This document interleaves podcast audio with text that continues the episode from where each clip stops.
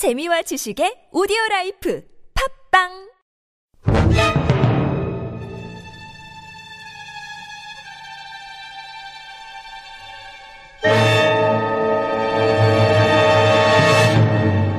네, 오늘의 두 번째 코너 국회 assembly 특집입니다. 네. 네, 국회 전문가 김동성님 모셨기 때문에 국회의 이모저모에 대해서 알아보도록 하겠습니다. 국회는 뭐 하는 곳인가? 네, 국회의원은 뭐 하는 사람들인가? 어, 네, 그 그에 앞서서 네. 어, 김동성 님이 왜 국회 전문가인지를 한번 말씀해 주시면 어떨지 본인 아, 이 생각하시기. 사실 전문가가 전혀 아닌데 불러가지고 지금 우리 전문가라고 우리 하니까. 가장 잘하실 것 같아요. 네, 보통 사람들보다는 좀잘 아니까 그리고 뭐 보좌관 출신들이 비서관 출신들 꽤 많죠. 네. 근데 이런데 와서 방송하는 사람은 없으니까 예, 예. 어떤- 저는 지금 다른 업무 저는 이게 지금 프레젠테이션을 해요. 그러니까 뭐냐면 프레젠테이션을 준비하고 발표하고 이런 일을 하는데 좀 자유로운 입장이니까 와서 이런 이야기를 할 수 있는 것 같습니다. 음, 네, 잘 오셨어요. 국회에 1년 정도 비서 비서관. 비서관으로 네. 그리고 그 전에는 뭐 일반 기자직으로 네. 국회 출입 기자를 한 5년 정도 했었고요. 음, 네. 네. 여의도 언저리에서 네. 계셨네요. 그럼 혹시 어떤 의원 비서관으로 계셨는지 말씀해 주실 수 있을까요? 저 여기 방송에서 말하기 좀 내용이 그렇습니다. 음, 아, 예. 현역인가 보네. 예. 어, 더민주 쪽에 더민주당 소속 의원이었고 네, 뭐 누구신지는 저희가 이제 뒷풀이 때 들어보도록 하고요. 그럼 국민의당은 아니구나. 네. 그러면 저희가 이제 첫 번째 주제로 뽑은 게 국회 보좌관, 뭐 보좌진의 하루인데 보좌진들은 보통 하루가 어떤 어떻게 시작되고 어떻게 마무리되나요? 관이란 말이 네. 한국 사회에서 굉장히 중요한 말 같아요. 그러니까 음, 국회 보좌진도 총 9명이 있는데 보좌관하고 비서관은 4명까지 둘 수 있어요. 네. 그 밑에는 이제 비서. 음, 관자란 말은 5급 이상 음, 예, 국회 예, 공무원 사회에서는 네. 5급 이상에 해당될 때 관자를 붙이고 네, 우리나라 이제 공무원 체계에서 5급을 네. 사무관이라고 예, 예, 이상이고 그러니까 6급이 주무관인데 음. 사실은 관자를 안 붙이는데 6급쯤 되면 나이도 많으시고 음. 어떤 대리 예우 차원에서 음. 주무관이라고 붙이고 우리 전체 그, 그 국가 사무상은 5급 이상에다가 관을 붙입니다. 음. 근데 국회에서는 이 관자가 더 특별한 의미가 있는 게 보좌, 보좌관과 비서관의 차이는 별로 없어요. 음. 실제 월급 차도 별로 안 나요. 네. 음. 4급하고 5급의 차이는 별로 없는데 5급과 6급의 차이는 굉장히 많이 납니다. 음. 업무가 전혀 다르고 보수도 차이 많이 나요. 음.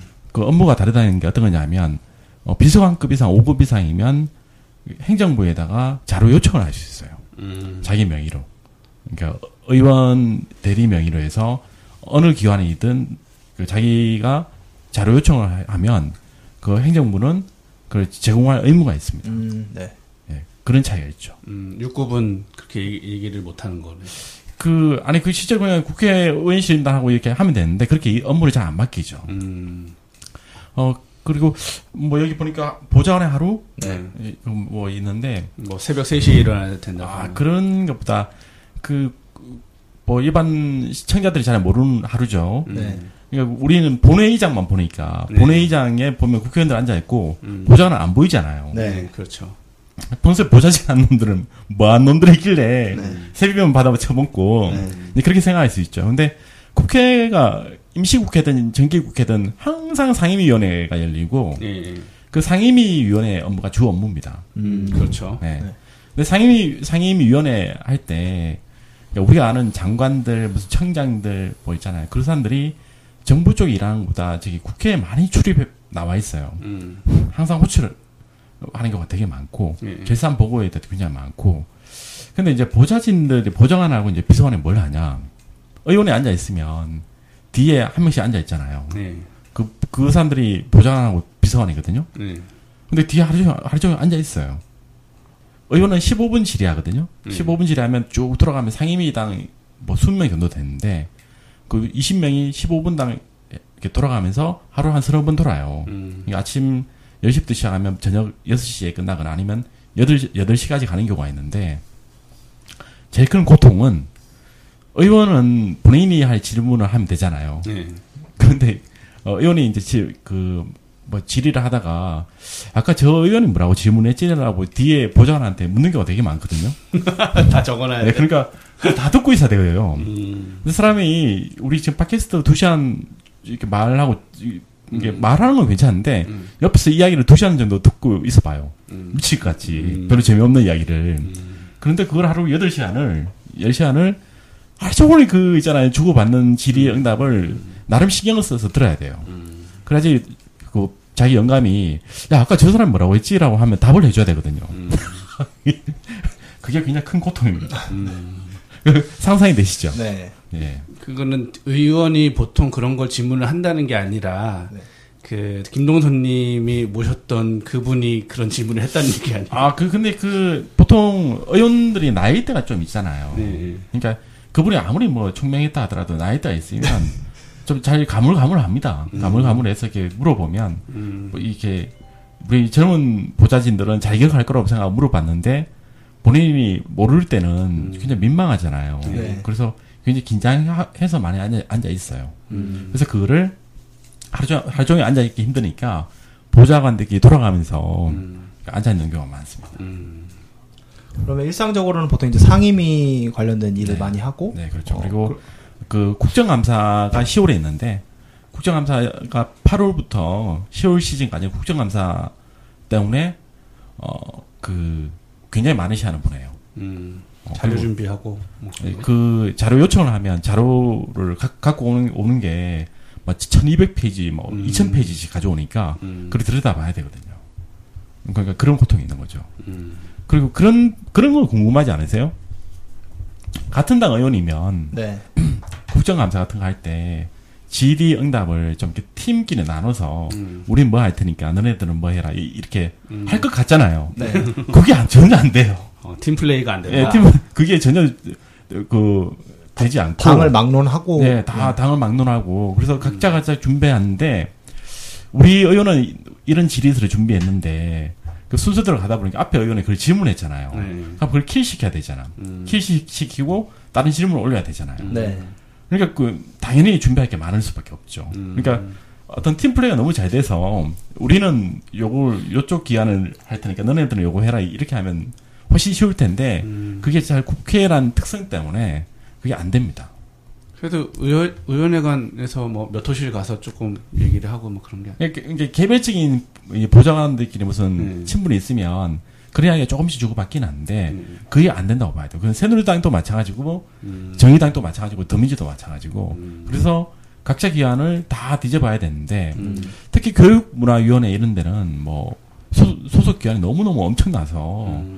그쪽에 소속되면 정말 뭐 국정감사 할 때 거의 보좌진들이 집에 못 가요. 음. 근데 거기다가 작년 재작년 같은 경우 새누리 새누리 아 저기 세월호 세월호 음. 특별위 위원회 조사위원회 이런 거 열리면 어 그까지 맡으면 음. 보좌관들이 집에 아예 못 간다고 봐야죠. 음. 예. 그 집에 그 뭐, 아예 라꾸라꾸 붙인 데 갖다 놓고 삽니다. 음. 구- 국회 안에 그 휴게실도 있지 않나요? 이렇게. 아 있는데 그 남자들만 이렇게 사실 좀 쉴 수 있고 여성 유교실도 있긴 있어요. 근데 네. 그 남자들끼리 가면 그 2층 침대 한 40명씩 그 자겠습니까? 그 음. 콧소리에 발냄새에 네. 그래서 굉장히 뭐 음. 유기실이 별로 의미는 없어요. 음. 네. 쾌적한 환경은 아니구나. 음. 아 근데 실제로는 굉장히 쾌적하죠. 음. 예전에 신사옥 들어서기 전에는 진짜 음. 그냥 독서실이었고 음. 지금은 많이 쾌적해졌어요. 음. 그 사실 저는 뭐 일반 대기업도 일하고 신문사에서도 일하고 지금 다른 일을 하고 있지만 국회 지금 신사옥만큼 음. 좋은 시설, 좋은 복지를 갖춘 곳은 없습니다. 음. 회관 밥은 맛있나요? 아 최고죠. 어. 그 의외로 청와대가 예. 그 밥도 별로고 음. 대부분 그 시청자분들이 잘 모르시는 게 있을 텐데 청와대에 일하는 정무직 공무원하고 국회에 일하는 그 정무직 공무원은 호봉 네. 네. 연봉이 궁금하실 텐데 음. 네. 차이가 많이 나요. 음. 국회가 30% 내지 40%더 더 줍니다. 음. 청와대는 더 적게 주고. 음. 그래서 서로 같이 만나면 국회에 일하는 사람이 밥을 사야 돼요. 한 푼이라도 더 어. 버는 쪽이. 그 그게 왜냐하면 국회에서 예, 국회 예산 정책처가 음. 대한민국 최고 갑 중에 갑이에요. 음. 그 국회에서 모든 걸 다 책정하다 보니까 예, 예. 국회 공무원들한테는 최고 호봉을 줘요. 음, 그렇죠. 막- 시작하자마자 예, 최고 5급 뭐 21호봉 이렇게 주니까 연봉이 굉장히 높습니다. 음. 어, 근데 청와대 저쪽은 그 같은 급수의 최저 호봉을 줘요. 음, 왜 그런 거죠? 그 정치적인 부담 때문에. 아니 그 청와대가 문제 아니고 이제 국회 자체적으로 이렇게 책정을 해서 음. 이렇게 하는 거고. 근데 이걸 갑질이라고 또 보기에는 국회 공무원들이 너무 잘 잘리거든요. 음. 기간 생명 생명이 팔이 목숨인 경우가. 예 팔이 목숨인 경우가 너무 많아서 음. 어그 뭐 또 여러 가지 또 의원 개인하고 안 맞으면 또 음. 자기가 나가는 경우도 있고 음. 그래서 그 연봉이 높, 높다고 해서 막 비난할 필요 없어요. 음. 그 얼마 못 받아요. 음. 네. 물론 이해찬 의원 같이 음. 그 한 번 자기 사람 쓰면 끝까지 가는 그런 의원들이 있어요. 음. 그 이해찬 의원 쪽에 그 일하는 분들은 네. 이- 인기가 좋구나. 어 그 공무원 연금이 20년 이상 근무하면 받잖아요. 네. 그 연금 받아요. 음. 보좌 보좌관 생활을 예, 오래 보좌 해서. 생활을 해서 어, 그러니까 그, 이- 이- 그 아니 딱 전체 국회의원 중에 그런 국회의원이 딱 두 명 있었어요. 네. 그 이해찬 의원하고 노무현 의원. 음. 근데 노무현 의원은 사람은 그렇지만 자기가 막상 국회의원을 한 적이 별로 없어가지고 그렇죠. 본인이 국회의원을 한 기간이 길지 않죠. 예 그죠. 근데 청와대는 막 이렇게 뭐 피부병 걸리고 막 지하수 올라와서 냄새 나고 막 그러다는데 그, 그, 이제 일하는 공무원들 일하는 곳은. 아그 그 청와대 안에 그 예, 저기 예. 시설이 안 좋아서 예. 그렇지 않을까요? 그게 뭐뭐 저기 오래되기도 하고 하고 음. 국회도 지금 신사옥 짓- 짓기 전에는 이거 뭐 고시원이 따로 없었어요. 음. 가면 이렇게 산소 부족으로 음. 이게 두통에 시들, 시달릴 정도로 굉장히 좁고 예. 네, 음. 빽빽하게 좀 예, 그죠. 차 있고. 네. 그뭐 고시원도 그보다 환경이 좋았다 싶을 정도로 네. 그게 막 옆에 서류도 막 쌓여 있으면 음. 그 산소 부족만에 지금은 이제 신사옥 지어서 좀 나은 편이죠. 네. 네.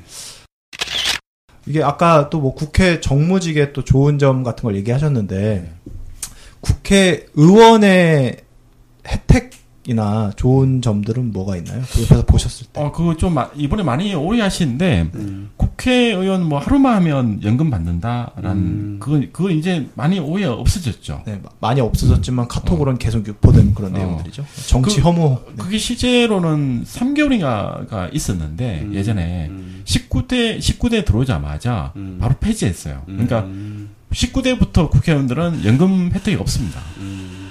없고 어 그리고 그러니까 이제 그게 많이 알려지니까 요즘은 스웨덴 국회의원들과 이제 비교한 게 음. 엄청나게 돌아다니더라고요. 네. 음. 어 그거는 제가 보니까 상당히 일리가 있어요. 음. 그 제가 봐도 어, 스웨덴 국회의원과 우리 국회의원의 차이가 스웨덴의 모델링이 될 만하고 우리 국회의원 국회의원 스, 스웨덴 뭐 국회의원들 자전거 타고 다니고 뭐 음. 그런 거죠? 네, 그런 것도 있고 우리 국회의원이 좀 어떤 문제가 있냐면 그 수행 아홉 명이잖아요. 네. 저는 아홉 명이 필요하다고 생각합니다. 음. 아홉 명이 있든 열 명이 있든 그 아, 아홉 명 구성 혹시 이야기해 줄 수 있으세요? 뭐. 아 예.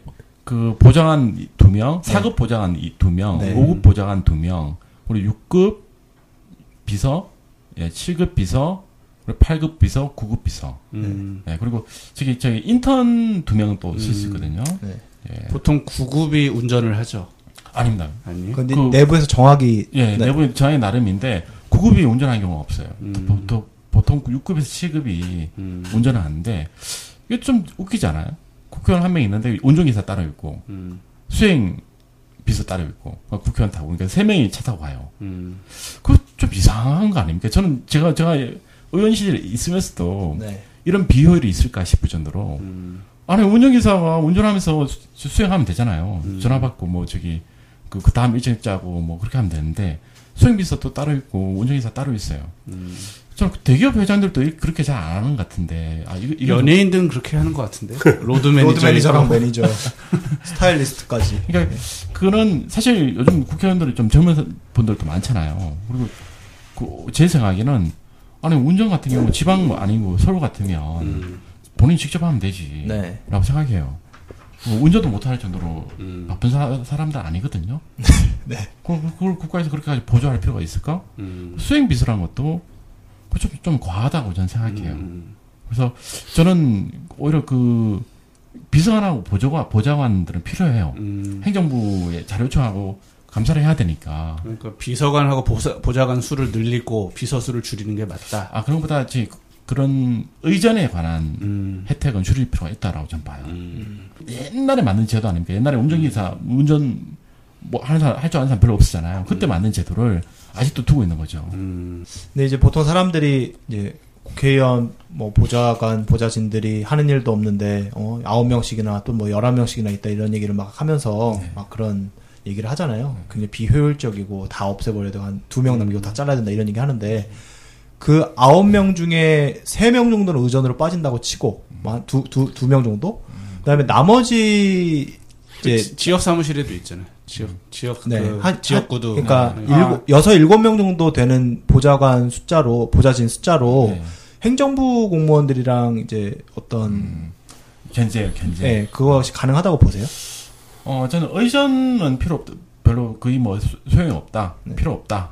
라고 생각하고, 이제 관련 직구는 한 여섯 명 내지 일곱 명 되다라고 좀 봐요. 음. 그건 실제 현실적으로 가능하다고 생각하고. 근데 이제 국회 자체를 완전 부정하는 분들은 그마저로 그거 앉아가지고 땅 땅 때리기만 하고 아무것도 하는 거 없는 것 같은데 라고 생각하는데 네. 우리 보면 신문 기사의 대부분 특종들이 기자들이 못 만들어내요. 음. 우리 보면 신문 보면 기자들이 자체적으로 만드는 특종은 거의 없습니다. 음. 대부분 다 국회에서 나옵니다. 국회에서 보좌진들이 이 뛰어다니면서 막 밤새도록 있잖아요. 뭐 어디 대기하고 음. 그래서 만들어낸 특종도 굉장히 많아요. 음. 그리고 행정부와의 견제가 외국처럼 감사원이 아주 뛰어나거나 아니면 감사원이 완벽한 독립 체제 또 음. 검찰이 완벽한 독립 체제면 국회 기능이 그냥 그 스웨덴처럼 음. 그냥 의원 한 명에 그냥 담당 보좌관 두 명만 있으면 되는 건데 음. 우리나라 현실은 그렇지 않죠. 실제로 국회에서 많은 특종을 만들고 많은 견제를 해요. 음. 어, 그 저는 그 필요 필요수는 있다. 어, 지금 현재 운영되는 그리고 연봉 문제도 음. 옛날에는 국회 저기 보좌진들 연봉이 정말 작았거든요. 음. 그러니까 어떤 어떤 애들이 들어오냐 하면 그 지역에서 그 친한 그 아버님의 음. 뭐 아들 음. 어, 진짜 가방 붙지 않을 수 있는 사람들이 왔어요. 음. 근데 지금 연봉이 높아지니까 요즘 변호사 자격증 가진 사람들 엄청 많이 오거든요. 어. 그 변호사 자격증이 프리미엄이 있는 게 아니고 그냥 기본이다 싶을 정도로 경쟁률이 엄청나요. 음. 그러니까 그 유수한 그 인재들이 들어온다는 거는 나쁜 건 아니죠. 아니죠. 네. 예. 그러면 한 몇 명까지 있, 있을 수 있다고 생각하세요?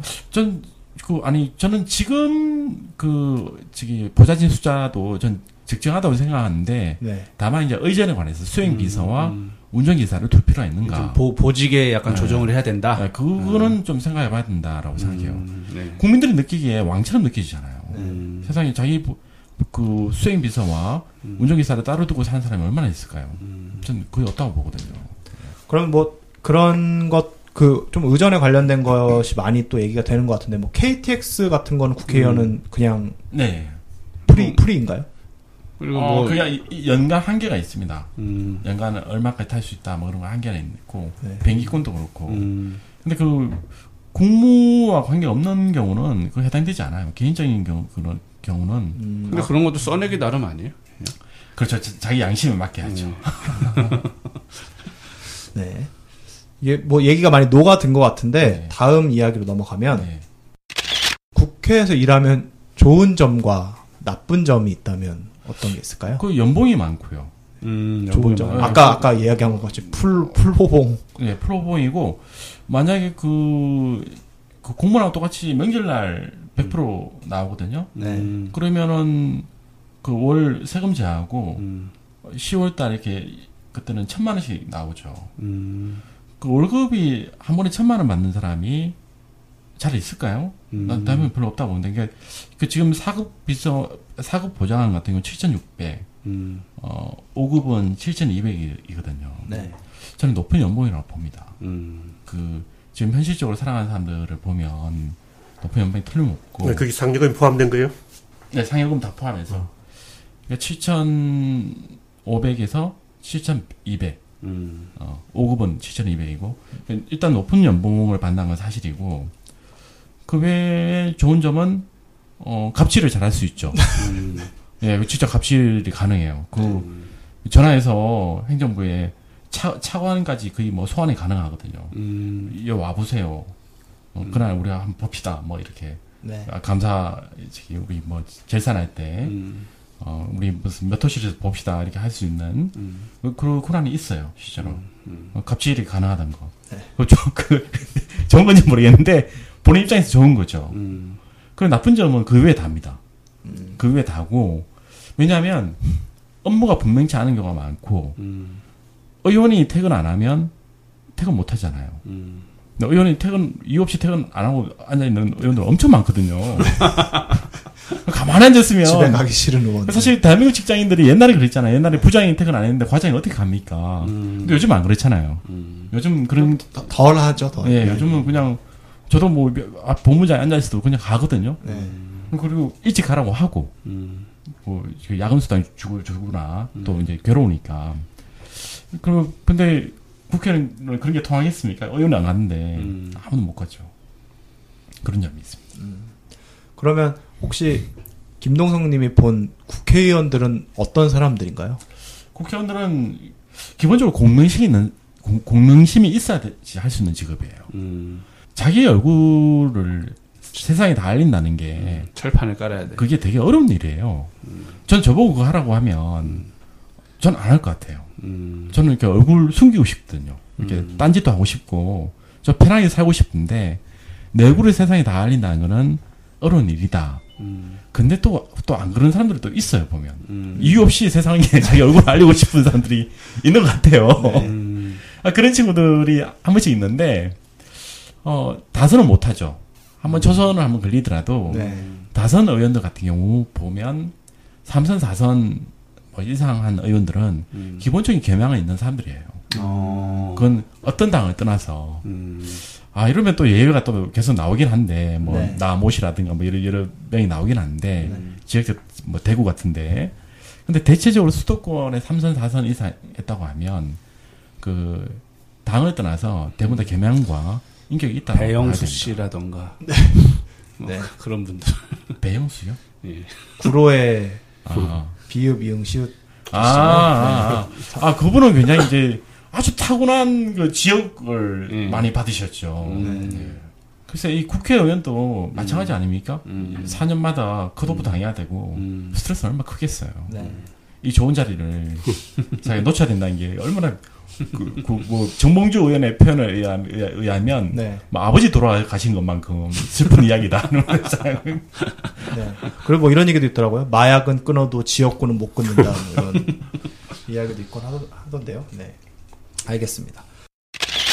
어, 그리고 이제 아까 다선 의원들일수록 뭐 공, 이제 뭐 국회의원들은 기본적으로 공명심이 있는데, 어, 뭐 다선 의원으로 갈수록 어떤 좀 이렇게 더 개망 개망 있는 경우가 많아요. 어, 겸양을 갖춘 경우가 많다고 하셨는데요.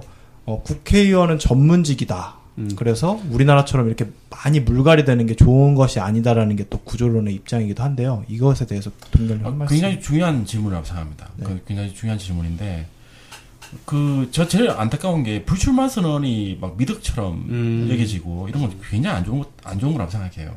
국회의원은 정말 전문직이에요. 음. 그 4년 처음에서 뭘 할 수 있는 경우 없습니다. 음.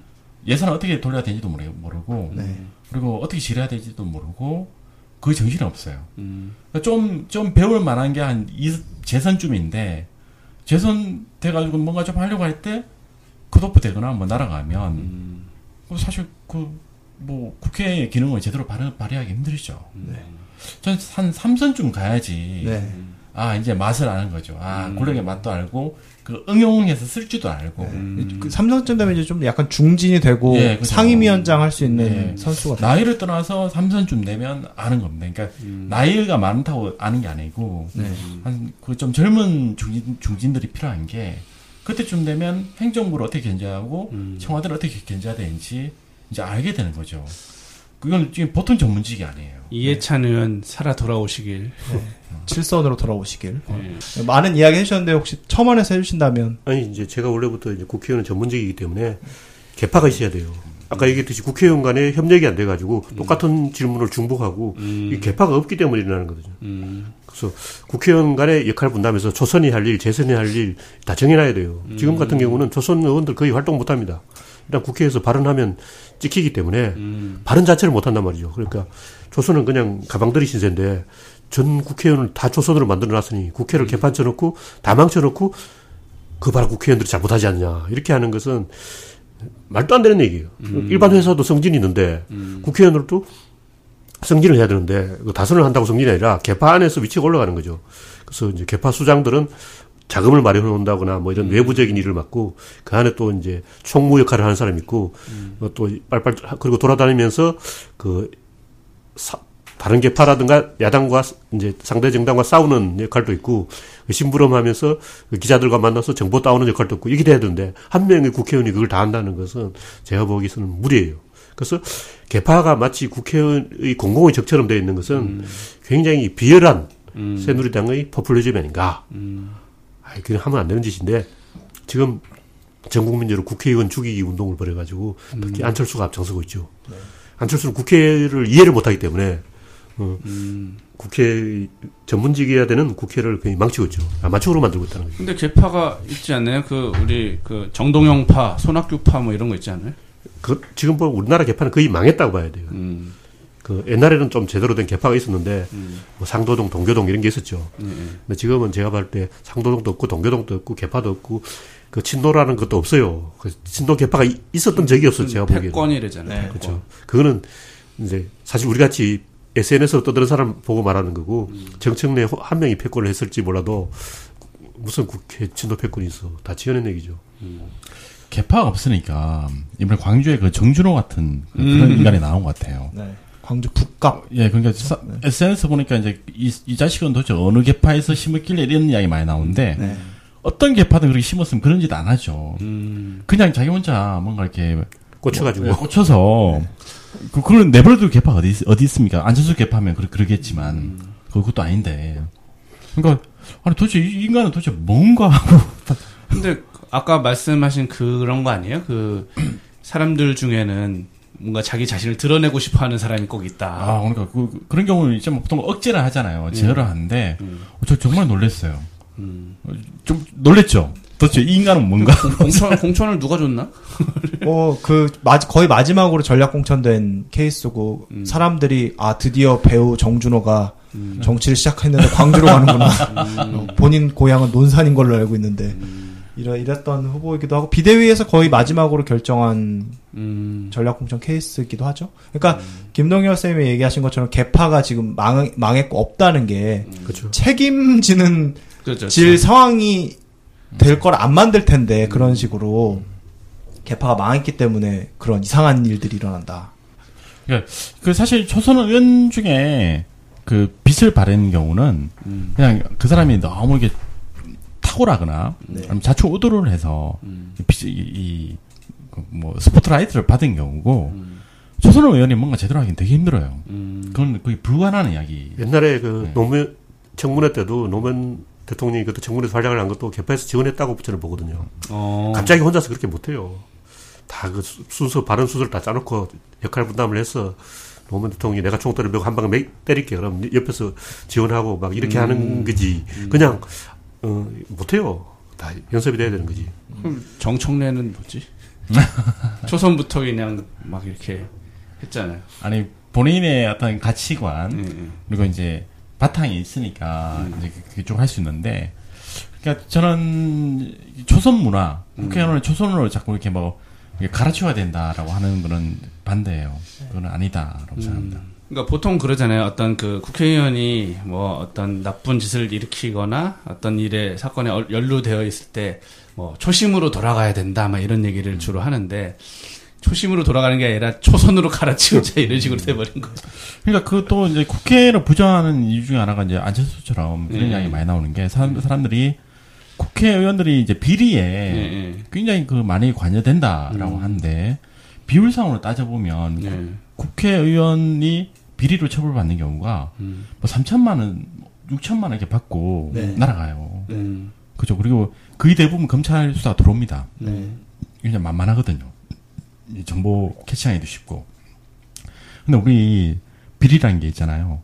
뭐 육군 같은 경우 그 침대 하나 네, 한대 하나에 음. 천만 원 주고 지었다 이런 뭐 들었다 이런 말이 있는데 그 여러 가지 감가상각이라든가 뭐 건물 짓는 비용까지 포함해도 상당한 비리가 있, 있었다는 걸 우리가 네. 어, 어, 본능적으로 알죠.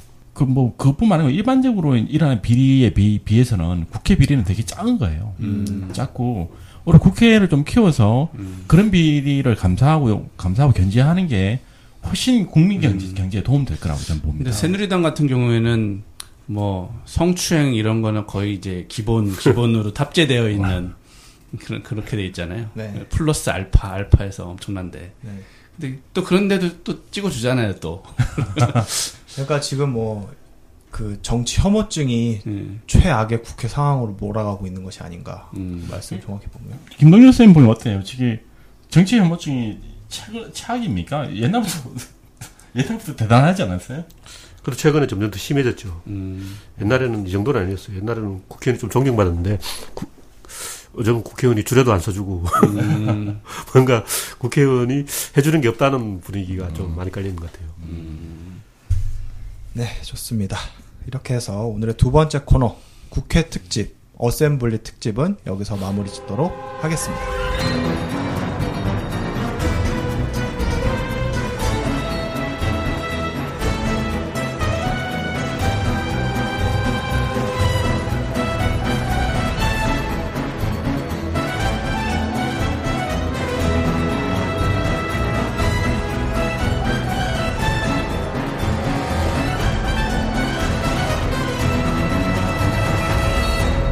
오늘의 마지막 코너 진짜 역사 시간입니다. 오늘의 주제 소그드인의 뿌리. 음. 네, 소그드인의 뿌리에 대해서 한번 들어보도록 하겠습니다. 소그드인은 본래 스키타이라고 불렀다. 불렸다. 스키타이, 사쿠라, 소그디아, 사카라고도 한다. 사카족은 부처 고타마 시타르타를 배출해낸 부족이다. 소그드인은 이란계 민족이었으며 5세기에서 9세기에 걸쳐 중국과 인도, 동로마 제국에 걸쳐 통상을 하였다. 뭐 이렇게 나오는데요. 뭐 소그드인의 성씨로는 강사, 안, 조, 석, 미하, 화심, 무지라는 성씨가 있어서 중국에서는 소무구성이라고 하였다. 안녹산 역시 아버지가 소그드인이다라고 해서 뭐 거의 전 세계에서 뭐 석가도 소그드인, 뭐 석탈에도 소그드인, 조조도 소그드인, 뭐 이렇다고 이야기를 하는데요. 뭐 세계에 안 간 곳이 없는 것 같은데 음. 네. 우리나라에도 석탈에로 왔을 것이다 음. 네. 하는 이야기가 있는데요. 이 이야기에 대해서 한번 들어보도록 할까요? 예, 제가 이 석가모니가 속어든이라는 걸 제 친형한테 들은 얘기인데 그냥 지나가는 말로 들은 거예요. 그래서 저도 반신반의했는데 검색해 보니까 이 이야기 나오더라고요. 음. 그래서 그, 아 이게 좀 장난이 아니다 해서 제가 좀 검색을 해봤는데 그 옛날에는 이제 흔히 스키타이라고 했죠. 그 스키타이라는 말이 우리나라에 유행한 게 신라 금관 때문인데 갑자기 엉뚱한 게 전혀 예상하지 못한 게 일본에도 없고 백제에도 없고 고구려도 없는 게 나타나서 이게 웬일인가 이게 아무 생각해봐도 말이 안 되잖아요. 음. 그래서 저는 이제 석탈해가 소고den이 아닌가 이런 추측을 하고 있는데 뭐 검색을 해보니까 온달 장군도 소고den이다. 이거 굉장히 말이 되는 얘기예요. 왜냐면 온달은 고구려 말을 잘 못하니까 저 좀 이상한 애가 아니냐. 음, 바보. 예. 그리고 김춘추를 섬긴 온군해라는 사람도. 그 스- 실제로 뭐 소고den이 백인이거든요. 꼭 우리나라까지 왔다기보다도 역사에 보면 그 자기가 몽고인이 아니면서 몽골을 참칭하거나 이런 경우가 굉장히 많아요. 그러니까 뭐 옛날 그 금나라 이- 금나라도 신라하고 연관시켰어 우리도 김씨인데 뭐 이런 식으로 그러니까 자 근거도 없이 나, 이웃 나라한테 이 빈대붙는 게 전 세계적으로 유행이에요. 우리나라만 그런 게 아니라 네. 그래서 옛날 일본에도 일본이 분열돼 있을 때 어떤 일본의 한 4분의 1 점 먹은 한 나라는 우리는 그 백제 후회, 후예로서 조선의 신한데 왜 안 도와주냐 뭐 이런 식으로 어, 하기도 했고 네. 이제 별 로마랑 관계가 없는데 로마의 후에 뭐 이렇게 그렇죠. 이야기하고 그런 식으로. 이 빈대붙는 게 굉장히 많아요. 그리고 실제 언어학적으로 연구해 보면 보통 이웃 나라 말을 빌려서 자기 나라 말을 만들어요. 왜냐하면 그냥 뭐가 생기는 게 불가능하거든요. 그래서 정통성 없는 사람들이 괜히 이제 옆 나라에서 뭔가를 가져옵니다. 백제는 고구려에서 왔고 고구려는 부에서 왔다는데 진짜 그런가? 이것도 의심해야 돼요. 이것도 빈대 붙을 데가 없어서 뭐 적당히 빈대 붙은 가능성이 있다는 거죠.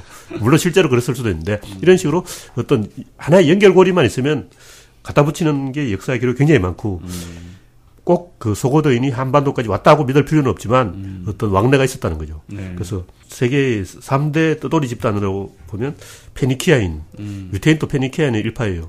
굉장히 떠돌아다니면서 장사를 했고 또 집시, 집시도 안 가는 데가 없죠. 그리고 지금도 예, 소고도인도 그 서쪽에서 동쪽 끝까지 안 간 데가 없어요. 음. 그래서 갈 수는 최대한 간다. 한번 이 떠돌이족이 생기면 계속 떠돌아요. 조선시대 상인들도 보부상으로 계속 돌아다니는 거예요. 1년에 두 번 집에 들어오는데, 네. 한 1년에 한 번 설날에 집에 들어올 거예요. 음. 그 중국의 객가족. 이런 식으로 떠돌이 집단은 계속 떠돌아다니는 경향이 있기 때문에 이 사람들이 문화를 다 전파한다는 거죠. 그래서 제가 주장하고 싶은 것은 이 중세가 갑자기 왜 나타났는가. 고대는 노예제가 있었는데 중세는 노예가 없어요. 물론 노예가 전혀 없는 건 아닌데 중세의 어떤 본질에서는 노예가 없어요. 농노는 있는데 노예가 없어. 물론 노예가 전혀 없는 건 아니고 고대의 노예하고 다른 거죠. 그래서 중세는 그런 관점에서 굉장히 진보한 제도인데 중세가 어디서 왔는가? 주로 아리안계 유목민들이 중세의 어떤 계급 제도를 퍼뜨렸다고 보는데 소고도인들이 서키타이라고 부르는데 뭐 로열 서키타이, 상공 서키타이, 유목 서키타이 뭐 이런 식으로 이 네 개의 그룹으로 이제 계급 제도를 만들었다는 거예요. 근데 우리가 생각하는 수직적인 계급이 아니라 수평적인 역할 분담이라는 거죠. 그래서 물론 그 안에도 서열이 있어요. 산업공사랑 비슷한 거예요. 그래서 산업공사도 하나의 아이디어인데 이 아이디어가 어디서 왔을까? 중국사를 우리는 이제 한족과 오랑캐의 대결 이렇게 보는데 이건 한족 중심의 역사가 아니고 유목민 대 농경민의 대결. 근데 이 구조로 본다면 중국 역사의 한 3분의 2는 유목민이 지배한 역사라는 거죠. 그래서 북방 유목민이 거의 중국을 지배했는데 그 유목민의 그 저력이 어디서 나왔을까? 결국 떠돌이 근성에서 나왔다는 거죠. 또, 떠돌아다니는 사람은 의사결정을 잘해요. 그러니까 농경민은 의사결정을 못해. 농경민은 제로셈 게임이기 때문에 누군가 이득을 보면 반드시 누군가 손해를 봐요. 둘다 같이 이득을 볼 수는 없어. 그러나 유목민들은 이익을 나눠 가지는 게 가능하다는 거죠. 그냥 돌아다니니까 상인들도 그렇고 동양사를 연구함에 있어서 소거도인 다시 말해서 북방 유목민 그 사람들이 한 나라의 봉건제도 주나라의 봉건제도 그 아이디어를 가져다 준 게 아닌가. 그리고 우리나라에도 굉장히 많은 영향을 미친 게 아닌가. 이 보면 고구려에도 오부라는 부족이 다섯 개의 부족이 역할 분담했고 신라에도 골품제도가 있고 백제에도 자연왕, 우연왕이 있어요. 이게 다 흉노족 풍습이라는 거죠. 근데 그냥 흉노족이라고 하지 말고 정확하게 좀 더 족보를 따져보면 소, 소고도인인가. 왜냐하면 소고도인을 상호라 그러는데 그냥 오랑캐 호자를 써서 그냥 중국 사람 다 오랑캐라 그러거든요. 그러니까 중국 기록을 믿으면 안 돼요. 그냥 중국은 잘 모르면 그냥 오랑캐라고 하니까 그냥 흉노라고 해요. 그래서 흉노가 광범위한 영역을 차지한 게 아니라 그냥 유목, 유목민이 광범위한 영역을 차지하고 있었고 유목민들은 동맹을 잘해요. 의사결정을 잘하기 때문에 이 부족 동맹을 잘해서 그 중국인이 보기에는 다 흉노다. 근데 사실은 이 다양한 유목민의 그 동맹 관계에 있다. 가야의 연맹, 신라의 육부 연맹, 백제도 초, 초기에는 연맹이 있었고 고구려도 연맹 국가인데 이것은 원래 유목민들은 그렇게 한다는 거죠. 그래서 유목민의 관점에서 우리가 역사를 다시 보자. 뭐 저번에도 했던 얘기인데 계속 같은 얘기를 반복하게 되네요. 네. 그 현대에서는 그 유목민들이 없잖아요. 그럼 그런 유목에 해당하는 그런 직업군이 있나요? 회사가 다 그렇죠. 아 그냥 계속 의사결정을 해야 되잖아요. 회사는 그 같이 히- 팀 플레이를 해서 이익을 나눠 가지는 구조란 말이죠. 근데 전통적인 농경 사회는 자기가 다 먹지 나눠 먹는 게 없다는 거죠. 그러니까 농경 사회는 노예를 일방적으로 착취하는 건데 유목 사회는 노예를 착취하면 손해예요. 왜냐하면 이 노예한테 장부가 다 있어요. 그래서 노예를 착취하면 노예가 장부 들고 튀어버려. 어, 중국집 배달은 또 배달하다가 철가방 들고 도망쳐버려요. 그래서 노예를 차별할 수 없는 구조예요. 이게 유목민 세계는. 몽고도 또 노예 부족이 있어요. 네. 그러니까 양치기들이 노예 부족인데 우리가 생각하는 그 노예가 아니에요. 개인별로 노예를 지배하는 게 아니라 노예 부족이 부족 전체가 다른 부족에 예속이 돼 있는 거예요. 그 이건 엄밀하면 노예가 아니죠. 그냥 이 예속된 민족이죠. 이스라엘도 좀 그런 식으로 개인별로 예속 개인에게 잡혀 있는 신세가 아니라 이스라엘 유태인 전체가 이집트인에게 예속돼 있다 이런 식으로 조금 우리가 생각하는 노예하고는 다릅니다. 정치적으로 예속되어 있을 뿐 경제적으로는 그 양치기들이 양떼 몰고 도망가 버리면 굉장히 곤란해진다는 거죠. 그래서 신사 협정을 해서 그 계약 관계. 그렇죠. 일종의 동키호테와 산초처럼 음. 계약을 한 관계가니까. 근데 농경 사회는 이런 계약이 불가능하다고 해요. 그냥 일방적으로 노예를 착취하고 일방적으로 토지를 지배하지 계약에서 거래를 한다는 것 자체가 구조적으로 가능하지 않다고 보는 거예요. 네, 좋습니다. 오늘 이 소그드인의 뿌리가 지난주에 했던 위와 흉노와 어, 일맥상통하는 그쵸. 부분이 음. 있는 것 같고요. 그 견지에서 또 들어주시면 더 재밌지 않을까 싶습니다. 네, 이렇게 진짜 역사까지 이야기 나눠봤고요. 팟빵 댓글 소개해드리겠습니다. 난 누구 또 여긴 어디 님이 하나와 넥센의 경기를 보면서 116회에서 말씀하신 손자병법과 오자병법이 생각났습니다. 음. 김성근 감독은 손자병법이고 염경엽 감독은 오자병법이구나. 음. 단기전에 강한 손자병법, 장기전에, 강, 장기전에 강한 오자병법. 양모님이 응원하는 한화, 올해는 좀 잘했으면 좋겠네요. 라고 했는데, 예, 저희 댓글을 읽고 고민을 꽤 많이 했어요. 그 손자병법과 오자병법을 생각을 했을 때, 과연 김성근 감독이 손자병법이 맞냐라고 하면은 좀 그건 또 아닌 것 같아요. 왜냐면은 손자병법은 어떻게 전술을 어떻게 잘 써서 적을 속이고 이렇게 해서 1승을 하거나 뭐 그런 이제 그, 런 거잖아요. 근데 김성근 감독은 원래 오- 오자 병법 자체가 한 10년 동안 계속 이제 훈련을 시켜가지고 이게 되게 만드는 거잖아요. 그러니까 오히려 김성훈 감독이 엄청나게 시- 응? 그, 그 어떤 그 수비 연습이라던가 타격 연습을 많이 시키는 게 오자 병법에 가, 가깝지 않나 그런 생각을 했는데 그거를 이제 팀과 팀 뭐 하나와 뭐 넥센 이렇게 어, 감독으로 비교할 건 아닌 것 같고요. 메이저리그와 KBO 리그 이런 식으로 비교하면은 메이저리그가 오자병법이구나. 어, 뭐, 이렇게 보지 않을까. 그러니까 그, 마이너리그 전체 갖고 있는 그 시스템. 메이저리그에서는 선수들이 뭐, 뭐, 한 시간 정도밖에 그 연습을 안 한다더라, 뭐, 이렇게 하지만 네. 사실은 마이너리그에서 무지하게 고생을 했다더라. 그러니까 이제 좀 길게 보면은, 어, 그렇게 나가서 보는 게 맞지 않을까. 뭐, 그렇게 생각합니다. 혹시 동열님은 이 뭐. 부분에 대해서. 어느 쪽이 옳다기보다도 근본적으로 이제 우리나라 사람들은 좀 프런트 야구를 잘 몰라요. 네. 잘 못한다는 거죠. 그러니까 원래 시장이 커지고 파이가 커지고 무, 무엇이든 발달하면 다 오자병법 쪽으로 가게 돼 있어요. 음, 맞아요. 그래서 메이저는 돈이 많고 역사가 많고 선수가 좋은 선수가 많으니까 그렇게 하는 거고 우리는 돈이 없으니까 소자병법을 하는 음. 거고 어쩔 수 없는 거죠. 그래서 저희도 그 지금 선수 평균 연봉이 1억이 넘거든요. 그래서 선수 평균 연봉이 한 10억쯤 되면은 오자 병법으로 되지 않을까. 그리고 외국인 선수들도 더 많이 데려오고 그럼 되지 않을까 그런 생각도 그래서 합니다. 어느 쪽이 옳다 이기보다는 우리가 좀 상식적으로 너무 손자병법 아이디어에 기발한 아이디어에 잘 넘어가요 사실 유혹이 돼. 그래서 좀 원칙적으로 당연한 얘기는 시큰둥하고 그런 걸 지적하는 거죠. 네, 다음, 오맹달이다. 음, 네, 오맹달님인 것 같아요. 예. 인도에 대해 질문하고픈 게 100만 개는 머릿속을 입수 위를 맴돕니다. 부부 합산 30년 가까이 계셨으니 책 한 권 내어주셔도 좋겠습니다. 음, 방송 들은 게 맞다면 구자라트 5천만 중 80%인 4천만. 한국 인구와 맞먹는 채식의 나라가 있다니 신기하기만 합니다. 예. 지난주에 그 게스트로 나오셨던 조나단님. 네, 조나단님이죠? 예, 예.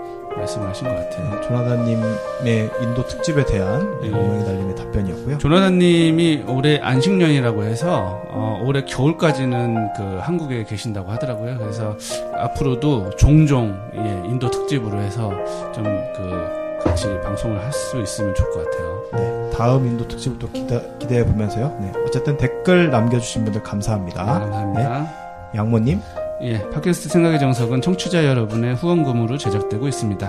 후원해 주실 곳은 우리은행 1005-102-705-135 랄랄라 스튜디오로 보내주시고요. 예, 지난주에 노매드님, 솔숲길님, 김구경님, 김정화님, 예, 감사합니다. 네, 감사합니다. 네, 오늘 이렇게 또 121회 국회 특집까지 겸해서 해봤는데요. 네, 김동성님 오늘 방송 어떠셨는지. 아, 저, 저 재밌었습니다. 음, 네, 가끔씩 불러주십시오. 아, 예. 정말 이렇게 그 특별히 저희가 원래 이제 시작하기 전쯤에 막 끼어 드시라고 말씀을 많이 드리곤 하는데 음, 그 과정이 없었음에도 음, 너무나 적극적으로 참여해 주셔서 아, 저 자연스럽나요? 자연스럽게 들어와 주셔서 방송을 한번 들어보시면 또 음, 예, 예. 어떠실지 이제 본인의 활약상을 한번 보시면 좋을 것 같고요. 네, 양모님. 예. 그 선거가 얼마 안 남았어요. 그래서 많은 분들 이제 그 마지막으로 투표에 꼭 참여해 달라고 말씀을 드리고 싶고요. 어, 저희가 선거일 바로 전날 그러니까 화요일이 되겠죠. 화요일에 저희가 호해 방송을 다시 녹음을 하겠습니다. 수요일에 어, 여러분들 다시 들을 수 있도록 저희가 녹음을 하고 그 녹음 내용은 선거 예측을 한번 네. 해보겠습니다. 그 특별 게스트로 이제 여러분 많이 알고 계시는 IM 피터님이 나오기로 했으니까요. 아이엠 피터님이 예, 많은 분들 청취해 주시기 어, 부탁드릴게요. 네, 총선 예측 방송이 되는 거겠죠. 뭐 예, 예. 예측 및 어, 한번 돌아보는 것도 되고. 네. 동열님? 네, 뭐 이번에 사전 투표도 있었고 또 SNS도 옛날에 없던 것이고 세월호라든가 메르스라든가 굉장히 많은 이 정치적인 여러 가지 환경의 변화가 있었는데 지금까지 우리가 그런 변화에 잘 대응했느냐 어떻게 보면 종편들이 열심히 했죠. 네, 종편들이 열심히 한 성과가 이번에 보답을 받을지 아니면 우리가 이제 SNS라든가 뭐 이런 쪽으로 열심히 한 성과가 보답을 받을지 누가 더 4년 동안 열심히 했는지 성적표가 나오는 건데 어차피 일한 만큼 나오기 때문에 잘 되든 잘못되든 뭐 어쩔 수 없다고 봅니다. 그냥 즐겁게 받아들이고 다음 단계를 대비하는 거죠. 네, 좋습니다. 우리가 방송, 이제 저희 121회 방송에서 오프닝을 한번 돌아보셨으면 하고요. 어, 투표에 꼭 참아, 참여해 주시고, 어, 한판 승부를 한번 기대해 보도록 하겠습니다. 네, 이렇게 해서 생각의 정석 121회 마무리 짓도록 하겠습니다. 수고하셨습니다. 수고하셨습니다. 감사합니다.